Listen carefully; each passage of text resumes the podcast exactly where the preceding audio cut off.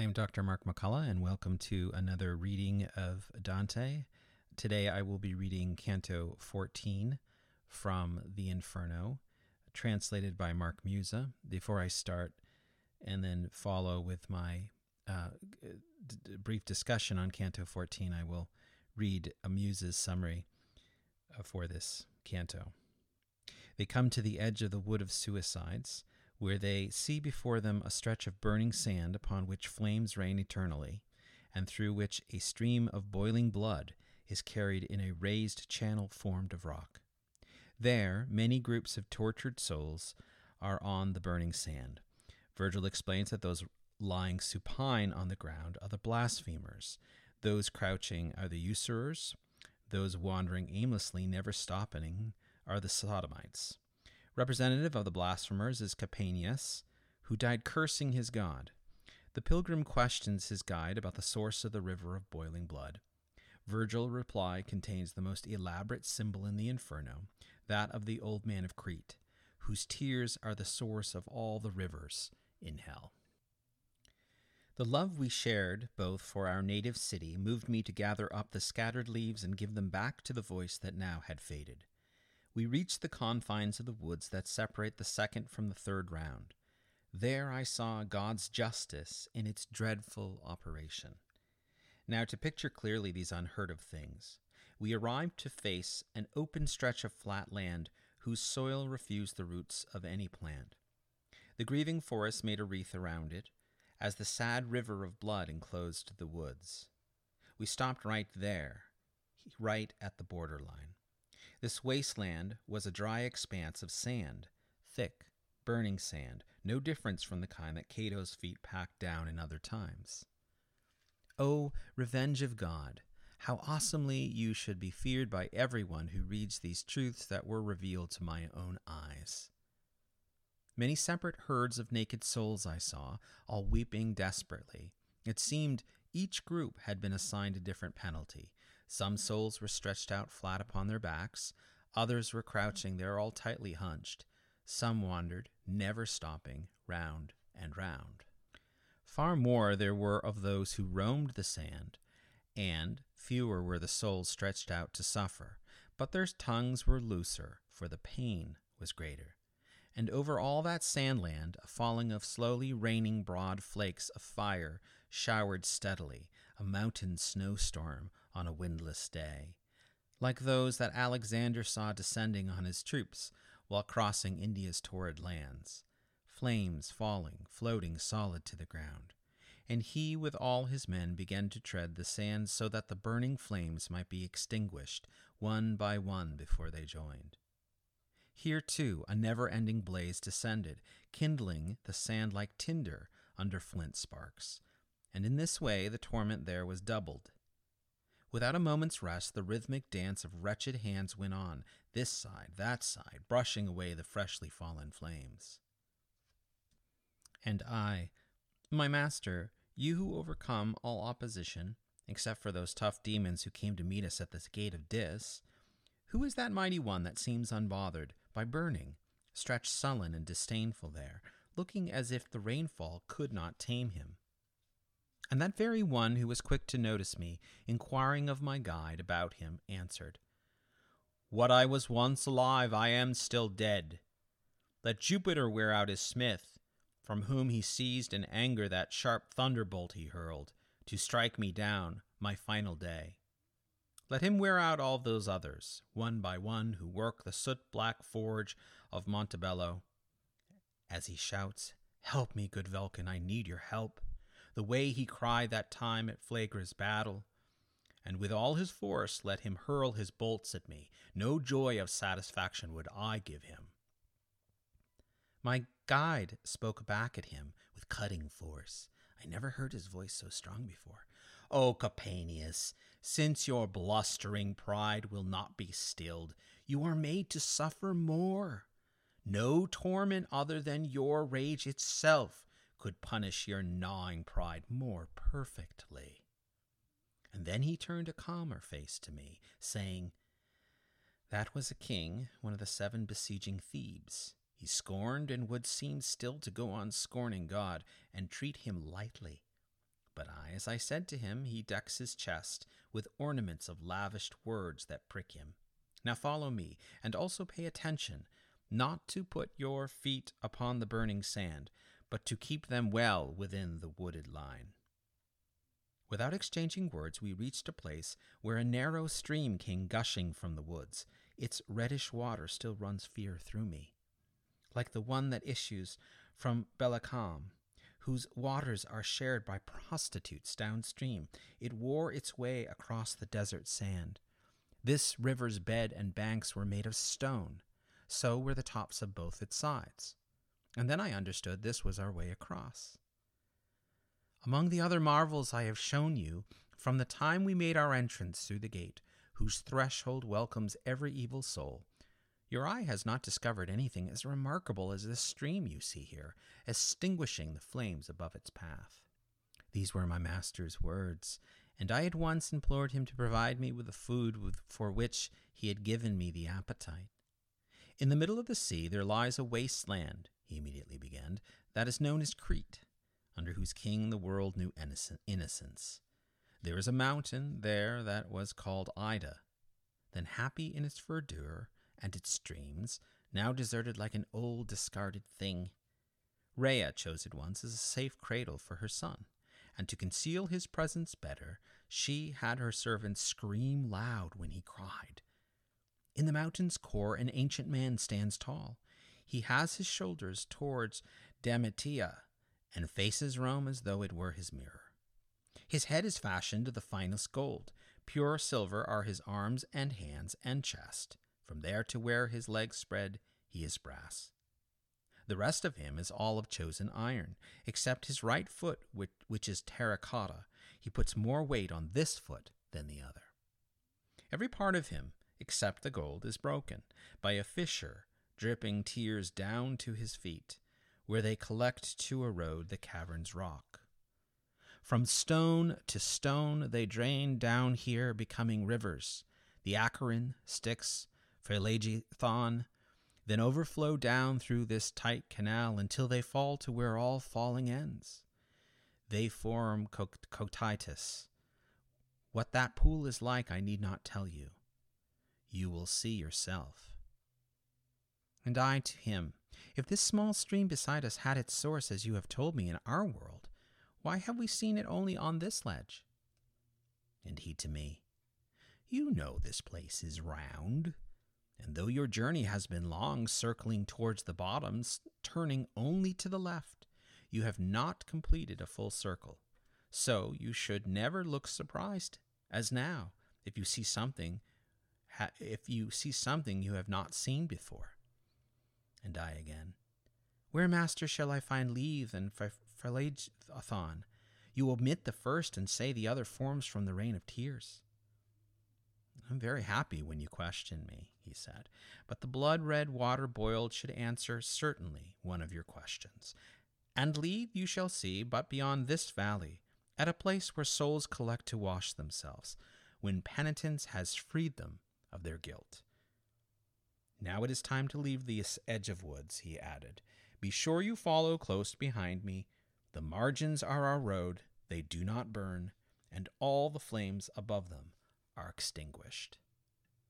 So, in my discussion on Inferno 14, I want to concentrate on two figures, two, two uh, sort of themes through the figures of Capaneus, who is um, the one who is uh, there in hell because of blasphemy, and uh, also want to concentrate on lines 94 through 111, um, the Old Man of Crete. And I'll explain why those two places are of particular importance. So let's start with Capaneus. Capaneus is part of those souls who are suffering because of blasphemy. And in line 22 through 24, um, Dante describes uh, three groups of sinners who are being um, uh, who who are being punished in this circle. Uh, he he writes: Some souls were stretched out flat upon their backs, others were crouching there, all tightly hunched. Some wandered, never stopping round and round. So those are the three groups. And the first group, the, the those souls stretched out flat on their backs, those are the blasphemers, and that includes uh, the other two groups are the usurers and the sodomites. And um, the, the, the usurers we'll see actually in Canto 16 and the sodomites in 15. So there's sort of a reverse. But first we see the blasphemers who are um, stretched out flat on their backs, and and they're remember all except for one exception, the um, uh, which we'll see later on. Um, all the uh, damned in, in hell are naked, and um, there's only one group who isn't. And um, so every time that Dante emphasizes the nakedness of the damned, it appears that he's uh, emphasizing the vulnerability. And he does that here in Canto uh, 14, where he emphasizes the vulnerability, uh, particularly of the blasphemers who are stretching out flat on their backs. And uh, by doing so, it's it's they're both vulnerable and sort of um, lacking in any kind of power. And that's a good introduction to Capaneus. Capaneus was one of those kings who fought against um, Polynices um, uh, on the side of Eteocles. And no, Eteocles and uh, Polynices were both sons of Oedipus, and this was after Oedipus's self-blinding and um, uh, leaving of the city of Thebes. Uh, these two brothers of Oedipus fought for the city, and so uh, uh, gathers together uh, a number of, of seven kings from around the area in order to fight against um, Thebes. Capaneus is one of those kings and he is killed in um, climbing. He's climbing one of the the uh, the walls. Um, this story is told in several places, but Dante would have known of this story from Statius, uh, a Roman poet uh, who wrote uh, the Thebaid, which is just uh, just simply means of Thebes or a poem about Thebes. And um, this scene in which Capaneus attempts to scale the walls and is um, struck by uh, Jove or Zeus's thunderbolt uh, is in Book Ten of the Thebaid, um, that that work on Thebes. Um, it's it's also interesting to note that of all the figures that Dante could have chosen for the sin of blasphemy, the violence against God, he chose um, a pagan uh, king, um, an ancient pagan king, and uh, um, as if as if he wanted to, as if Dante wanted to emphasize that the um, uh, that the, that blasphemy is uh, transcends uh, the the Christian scheme of things. That it is that hubris or the this kind of pride that Capaneus articulates through his actions here um, uh, transcend the Christian world scheme and go back as far as ancient Greece. And you can see uh, his pride, Capaneus's pride, in Dante's great description of him, and then uh, Virgil's rebuke of him. Um, he says in line 51, uh, What I was once alive, I still am dead. Let Jupiter wear out his smith, from whom he seized in anger that sharp thunderbolt he hurled to strike me down my final day. So he's he's still very upset in hell. And Virgil responds in a very Dante-esque type way uh, in saying, Your anger, right, your blustering pride and your anger, your rage is actually the the your contrapasso or your punishment. Um, you are your own punishment, right? You this hell doesn't really need to design much for you. It's your own entrapment in blasphemy. And so Capaneus is this character who, um, chosen from ancient Greek, uh, uh, Greek tragedy uh, via uh, Statius, who is a, a, Roman poet who we'll see. Actually, I don't know if we'll see it, but um, I've seen it, and those of you who have read Purgatory uh, will see it. Uh, Statius um, arrives in Purgatory um, in a very important place. So Dante owed a huge debt to the poetry of Statius. Um, but he, Capaneus is chosen in part because he does kind of articulate this hubris, um, as if to suggest, you know, um, again that that that transcends the Christian world scheme, um, and that all all persons must respect um, sort of the presence of God or the Godhead in any form that it's revealed, uh, not just in, in a Christian perspective or Christian way. And so uh, Capaneus is a prideful character whose violence against God is blasphemy. He's still trapped in his own blasphemy, and that is his contrapasso. and um, it's it's a it's a memorable it's a memorable portrayal uh, of the sin of blasphemy.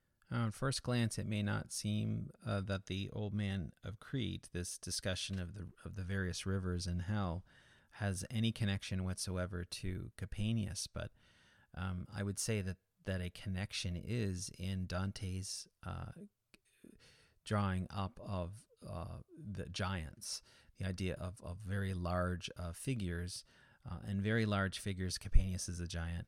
Very large figures that, in some, in many ways, um, lack any power whatsoever. And we'll see more giants in the Inferno, ending with Satan himself, who, uh, in, in many readers' minds, is sort of a, a, giant windmill, um, a giant mechanical windmill. Uh, we'll get there. Um, but for right now, uh, Canto 14 presents these gigantic, excuse me, gigantic figures. And the Old Man of Crete is also one of these uh, gigantic figures, this very large statue. I am uh, not totally equipped to unpack the entire, ex- you know, extensive history of the secondary readings and uh, criticism and interpretation of this passage. But the basic allegory uh, of the old man is, uh, I believe, um, alongside not it's not so much a political allegory or a um, one might say a historical allegory in which man's history is just one of of, of, of diminishment right? There's a golden age followed by a, a silver age followed by a bronze age and then followed by you know an age of plastic or something. Um, but more or less the sort of moral um, allegory of um, of Adam, of old of old Adam, and then being uh, at at some later p- point renewed uh, into uh, uh, uh the sort of the, the, the salvation by Christ, restoring man to his proper place in the universe. Um, the uh, and and again, it's been interpreted in many different ways. I would say that this uh, many ways the, the the, canto is sort of sort of an adapt adaptation of the book of Daniel uh, and his uh, Daniel's interpretation of Nebuchadnezzar's uh, dream, um, which uh, have encouraged so many commentators to suggest that because this is the source, that Dante's statue reflects the history of the Roman Empire. Um, and the, the history of the Roman Empire told allegorically, we know from book uh, book six uh, from, from, from Virgil's uh, Aeneid, in which um, in which Aeneas is told by his father the whole the whole entire history of the Roman Empire, including including him, Aeneas, founding that that empire. Um, also, we find a an allusion uh, to uh, a poet Dante would have known very, very intimately, Ovid, and in Ovid as well, uh, there is a um, there is a kind of allegory. Uh, I think it's in book one. Uh, yes, in fact, I look at my notes. It's in book one, uh, lines 89 through 150, where uh, sort of Ovid describes the, the progressive corruption of mankind. However, um, I'm making the argument here, as other commentators have as well, that um, that that this that this uh, allegory, uh, the significance of the old man of Crete, is primarily moral and and about um, and really kind of couched in uh, Dante's own time, his own medieval uh, Christian idea. So, uh, what what are the significances of the of the various um, parts of the Old Man of Crete? Well, the head, the head of gold uh, represents man's uh, free will, um, his immunity uh, from Adam's sinful heritage, and the silver limbs indicate the corruption of, of man's reason by error. Uh, the bronze is will undermined by uh, by malitia, which is undermined by by evil. The iron his um, his subject to his infirmities, and the terracotta uh, his prey to uh, cupiditas, which we saw um, er, very early on to lust.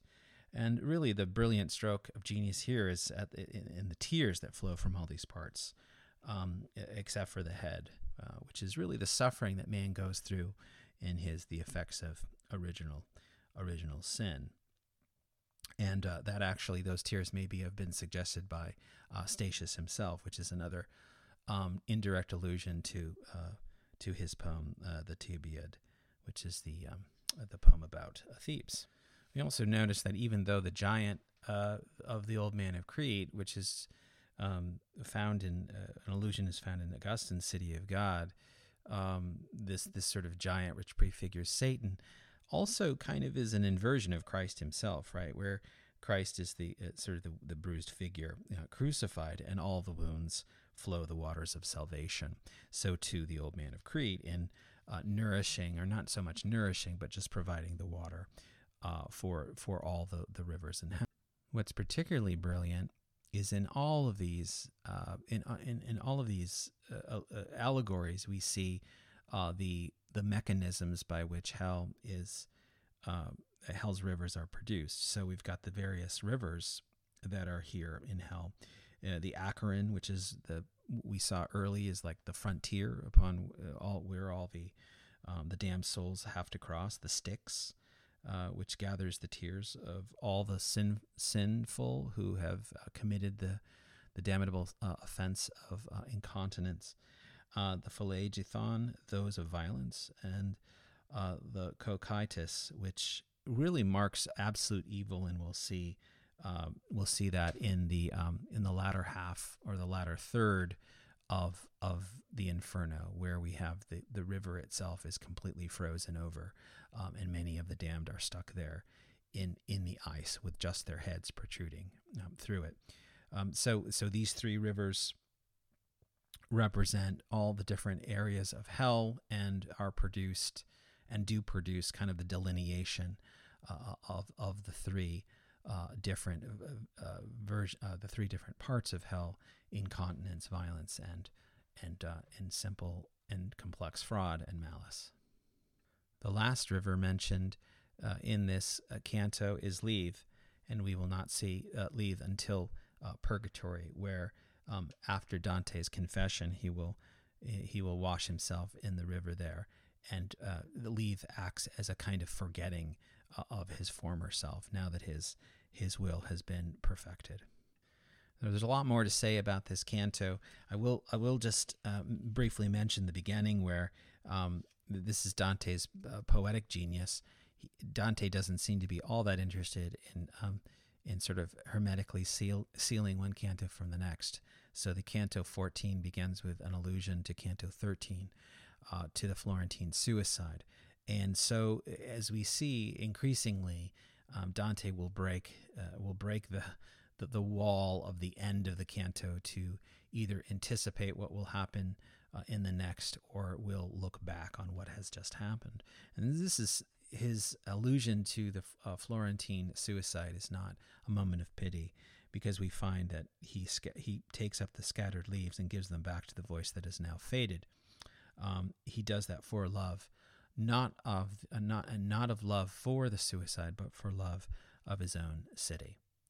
This canto is an, another one of the great examples of, of how brilliant Dante is in tying together classical and Christian um, elements. And um, we see how the classical for Dante was not at opposition or an antithesis to the Christian world scheme, but rather in figures like the Old Man of Crete and Capaneus, uh, how the classical world, in all of its poetry, philosophy, politics, anticipated um, anticipated the, uh, the the gospel message, and it and really did anticipate many of the elements in his own that is Dante's own contemporary medieval society. So, um, in, no other poet does this as great as Dante does, and and this is in many ways why he is called the great poet of the High uh, Middle Ages, and perhaps uh, the greatest poet who ever wrote.